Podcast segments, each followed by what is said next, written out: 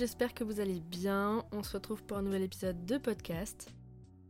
Moi, écoutez, ça va, je suis toujours dans la même énergie, j'essaye de faire plein de choses, d'être productive, de me dépasser, d'aller au-delà de ce que j'aurais fait de base. Et surtout, on est en octobre, et qui dit octobre dit octobre rose. Et qui dit octobre rose dit forcément mes colocataires et moi, épisode 2. C'est un épisode qui vous avait beaucoup plu, j'avais eu pas mal de retours et surtout il était super important pour moi. Et je voulais vous faire absolument une partie 2, sauf que je savais pas trop quand le placer et là ça tombe bien puisqu'on est en plein mois d'octobre et surtout j'ai un événement qui arrive du coup pour vous demain, dimanche 8, qui est euh, totalement en adéquation avec ce podcast. Il y a à peu près une semaine, j'ai reçu un message de la marque Sans Complexe qui me proposait de participer à leur défilé sauvage sur Paris. Sans Complexe, c'est quoi? C'est en fait une marque de lingerie avec qui je travaille depuis un an et surtout je travaille avec eux parce que plusieurs points essentiels. Déjà, ils prônent la diversité des corps, le body positive, le self-love, ça c'est super important pour moi, vous le savez, je vous l'ai dit plein de fois. Deuxième point super important pour moi, ils vont jusqu'au bonnet F, forcément, sinon je pourrais pas m'habiller chez eux. Et ça fait du bien de voir que des marques se sentent concernées, des marques font des progrès aussi sur le design de leurs sous-vêtements.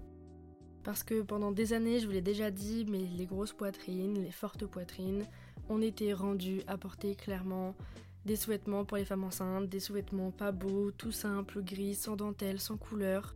Et depuis que j'ai testé leur soutien-gorge, vraiment, je m'en passe pas. J'ai commencé à les essayer avant même de travailler avec eux. J'étais déjà conquise par tout ce qu'ils faisaient, par le maintien de leurs sous-vêtements, par la beauté, par la dentelle, par la qualité et surtout, dernier point, par le prix. Non, parce qu'on en a marre de payer des soutiens-gorge, 50 euros, ça y est, la France entière n'en peut plus, je n'en peux plus, mon banquier n'en peut plus, stop. On dirait que je suis sponsorisée alors que pas du tout vraiment, c'est juste une marque que j'aime beaucoup. Et je sais que c'est compliqué pour les fortes poitrines de trouver des sous-vêtements à leur taille. Pour info du coup, un soutien-gorge chez eux c'est environ 35 euros. Certains seront choqués du prix, honnêtement les fortes poitrines on se sait, c'est rien du tout. Donc voilà, tout ça pour vous dire qu'ils m'ont envoyé un petit message en me disant qu'ils aimeraient beaucoup que je participe à leur défilé sauvage qui prône du coup la diversité, la beauté des corps, etc. Et vous vous doutez bien que j'ai accepté. Honnêtement, j'ai eu un petit moment de latence quand j'ai reçu ce message. Je me suis dit, ok, est-ce que c'est le moment? Est-ce que t'es prête à faire ça? Parce que le cheminement, il est long. J'ai mis du temps à travailler sur moi, à faire du développement personnel, à m'accepter, à m'aimer. Je suis passée par plusieurs phases qui sont, je pense, importantes.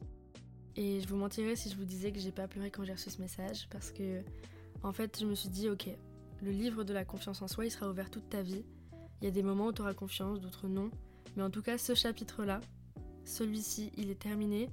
Je passe à autre chose, j'ai tourné la page, j'ai confiance en moi, je m'assume, j'aime mon corps. Ceux qui me connaissent ou qui me suivent savent que bah voilà, c'est des mots qui résonnent énormément en moi, qui sont très importants. J'ai pas envie de chouiner dans ce podcast, donc je vais faire des petites pauses. Mais voilà, l'acceptation c'est quelque chose qui pour moi paraissait très lointain et petit à petit, en un an de travail, de développement personnel, j'y suis arrivée. Et la finalité c'est que je vais faire un défilé donc euh, je peux pas être plus fière de moi en fait, même si je l'ai pas encore fait. Juste de recevoir le message et de me dire ok, on me veut pour un défilé. C'est pas un défilé à la Fashion Week, certes, mais c'est déjà énorme, je trouve, de se dire que je vais défiler en sous-vêtements devant Paris en fait. Après, peut-être que dans 10 ans, j'aurai pas confiance en moi parce que mon corps change, parce que la vie est un perpétuel changement.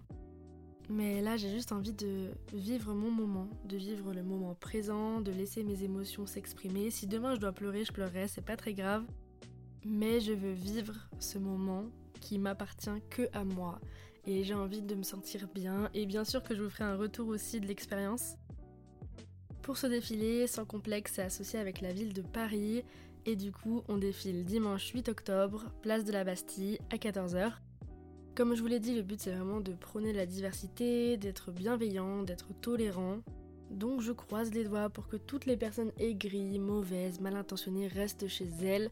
Nous on veut de la bienveillance, on veut des gens positifs, avec des bonnes énergies, et surtout on veut absolument un peu donner l'exemple. Et j'espère vraiment que ce mouvement et ce défilé va pouvoir aider les gens, ouvrir un peu les mentalités, que ce soit des personnes jeunes, adultes, âgées. Et vraiment, j'espère que tout va bien se passer. J'ai vraiment énormément de joie et de stress en même temps. Je suis quelqu'un de très angoissé, hypersensible, très anxieuse. Donc vous n'imaginez même pas les crises d'angoisse que je me tape depuis une semaine. D'ailleurs, j'en ai jamais trop parlé ici, mais avant, les crises d'angoisse, je savais pas du tout comment les reconnaître. Et avec le temps, j'ai compris de quel type de crise d'angoisse je souffrais. Parce que j'entendais des gens dire oui, non mais moi, je pleure beaucoup, je suis immobilisée, j'arrive plus à respirer. Et moi, mes crises d'angoisse, c'est pas du tout ça en fait. Quand moi j'ai une crise d'angoisse, je me sens vide, comme si je n'étais rien du tout et qu'on m'avait pris toute mon énergie. J'ai très mal au ventre parce que bah, le stress fait que je me sens très mal. Et vu que j'ai zéro énergie, je me sens très fatiguée et j'ai enchaîné pas mal de crises d'angoisse. Du coup, j'avais aussi pas mal de courbatures. Ne me demandez pas pourquoi, comment ça se fait. Pourtant, je m'hydrate beaucoup, j'ai pas fait du sport spécialement cette semaine, au contraire, j'ai essayé de me reposer au maximum. Deuxième symptôme, entre guillemets, j'ai un nœud à l'estomac et à la gorge, comme quand j'allais passer des oraux à l'école. Et du coup, ça provoque une sorte de stress post-traumatique de quand j'étais à l'école et que je devais faire des oraux. Donc ça me met encore plus mal, c'est n'importe quoi. Et en dernier, c'est vrai que quand je stresse, je bois beaucoup d'eau, de tisane et ça m'arrive de manger. Alors je fais pas des crises non plus de nourriture à m'empiffrer, mais je vois que en fait manger ça me détend. Alors je sais que c'est euh, plutôt courant, mais du coup je m'en rends compte aussi comme ça. Et je voulais vous passer un message vraiment, si vous sentez que vous avez des choses qui sont différentes de d'habitude, un comportement plus stressé, plus angoissé, dites-vous que c'est possible que vous fassiez une crise d'angoisse. Elle se traduit peut-être pas de la façon la plus simple ou la façon la plus commune, mais ça peut être aussi une crise d'angoisse. Tout le monde est différent, tout le monde gère ses émotions de manière différente. Et surtout, surtout, tout le monde trouve une solution différente pour calmer ses crises d'angoisse. Moi, la chose qui marche le plus, c'est de parler à voix haute de mes problèmes, soit à moi-même, soit à mon chat, même si elle comprend pas tout, je pense. Juste en parlant à moi-même, en respirant correctement, déjà je recentre mon énergie et surtout je me dis, ok, Mia là tu stresses, je le sens, qu'est-ce qui se passe? Pourquoi est-ce que je stresse? Quelles sont les causes? Et je me dis, est-ce que ça en vaut vraiment la peine? Et j'essaie juste en fait de résoudre entre guillemets le problème en me parlant à moi-même et surtout, super important, de respirer, de me calmer, et comme je vous ai dit en fait, de recentrer mon énergie sur ce qui compte. Chaque personne trouve ses solutions à son rythme. Après, tout à l'heure, je vous ai aussi parlé de nourriture. Je précise, je ne le conseille pas parce que tout simplement, ça peut vous créer des TCA, donc des troubles du comportement alimentaire, et c'est pas du tout le but. Après, il y a tellement de possibilités. La musique aussi, ça apaise beaucoup. Moi, ça marche aussi. Et euh, il y a des fois des personnes qui regardent des films, qui appellent des proches, etc. N'hésitez pas à tester plein de choses. Au tout début du podcast, je vous ai parlé de Octobre Rose et j'ai envie de faire un gros point de prévention là-dessus. Déjà, qu'est-ce que c'est Octobre Rose? C'est un mois consacré à la sensibilisation du cancer du sein. À savoir également qu'une femme sur 8 développe le cancer du sein au cours de sa vie, donc c'est super important de faire de la prévention là-dessus. Le cancer du sein, ça se soigne si c'est pris en charge à temps. C'est pour ça que l'autopalpation, c'est super important. Se palper la poitrine, voilà, essayer de voir s'il y a une grosseur, si vous avez mal quelque part. Et surtout, si vous avez le moindre doute, s'il vous plaît les filles, allez voir votre médecin. Homme ou femme, à partir du moment où vous lui donnez votre consentement, il a le droit de vous palper la poitrine. Parce que moi, par exemple, il y a des fois où je me rends pas compte si j'ai mal ou pas, ou si c'est normal ou pas. Parce que je me palpe pas tous les jours les seins et que du coup, bah, ayant une forte poitrine, il y a des choses que je connais pas dans mon sein, je veux dire, je sais pas comment c'est fait à l'intérieur.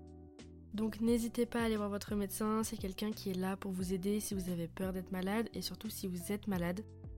Dernière petite chose, j'aimerais quand même vous rappeler que Octobre Rose c'est bien, c'est une belle initiative, mais le cancer du sein il est là toute l'année. L'autopalpation, on doit la faire toute l'année et c'est pas qu'en octobre en fait qu'il faut se réveiller et se dire punaise, j'ai peut-être mal, j'ai peut-être quelque chose, parce qu'il y aura peut-être quand même un an qui sera écoulé. Donc s'il vous plaît, essayez de faire attention et de prendre soin de vous. Message également aux marques qui jouent vachement sur le côté marketing. Alors il y a des marques qui sont très bienveillantes et qui donnent un pourcentage de leurs revenus à des associations. Et il y a des marques qui vous font croire qu'ils donnent à des associations alors que pas du tout. Donc faites attention quand vous achetez sous prétexte qu'il y a euh, un pourcentage reversé. Vérifiez bien si l'association existe, si c'est réel. Voilà, donc faites attention à vous, à votre porte-monnaie aussi. Et si vous voulez vraiment faire un don, n'hésitez pas à vous rapprocher d'une association telle que Ruban Rose par exemple. Je pensais pas commencer le mois d'octobre aussi bien, avec une aussi belle surprise, avec un aussi bel événement. Je suis tellement heureuse et reconnaissante de tout ce qui se passe dans ma vie, vraiment. J'arrive même pas à y croire et je me dis que là, demain, je suis à Paris, en train de défiler, et j'espère que je vais rencontrer plein de belles personnes et j'en doute pas du tout. J'ai hâte aussi de voir les personnes avec qui je vais défiler, les personnes qui vont m'accompagner, les personnes que je vais rencontrer sur place parce qu'on fait des rencontres de partout et je vous l'ai déjà dit mais c'est des autres qu'on apprend le plus. Puis de me dire que je vais être sur Paris pendant deux jours, ça me fait tellement plaisir. C'est une ville que j'aime vraiment beaucoup et je la porte énormément dans mon cœur donc euh, j'ai hâte de profiter de ces deux jours. La quasi-totalité de ce que je vais faire pendant le défilé et le lendemain sur Paris, ça sera sur mon Instagram, je sais, je vous le rabâche, mais il sera en description du podcast. Sur ce, j'espère que l'épisode vous a plu et on se retrouve soit demain au défilé, soit samedi prochain à 19h pour un nouvel épisode. Prenez soin de vous.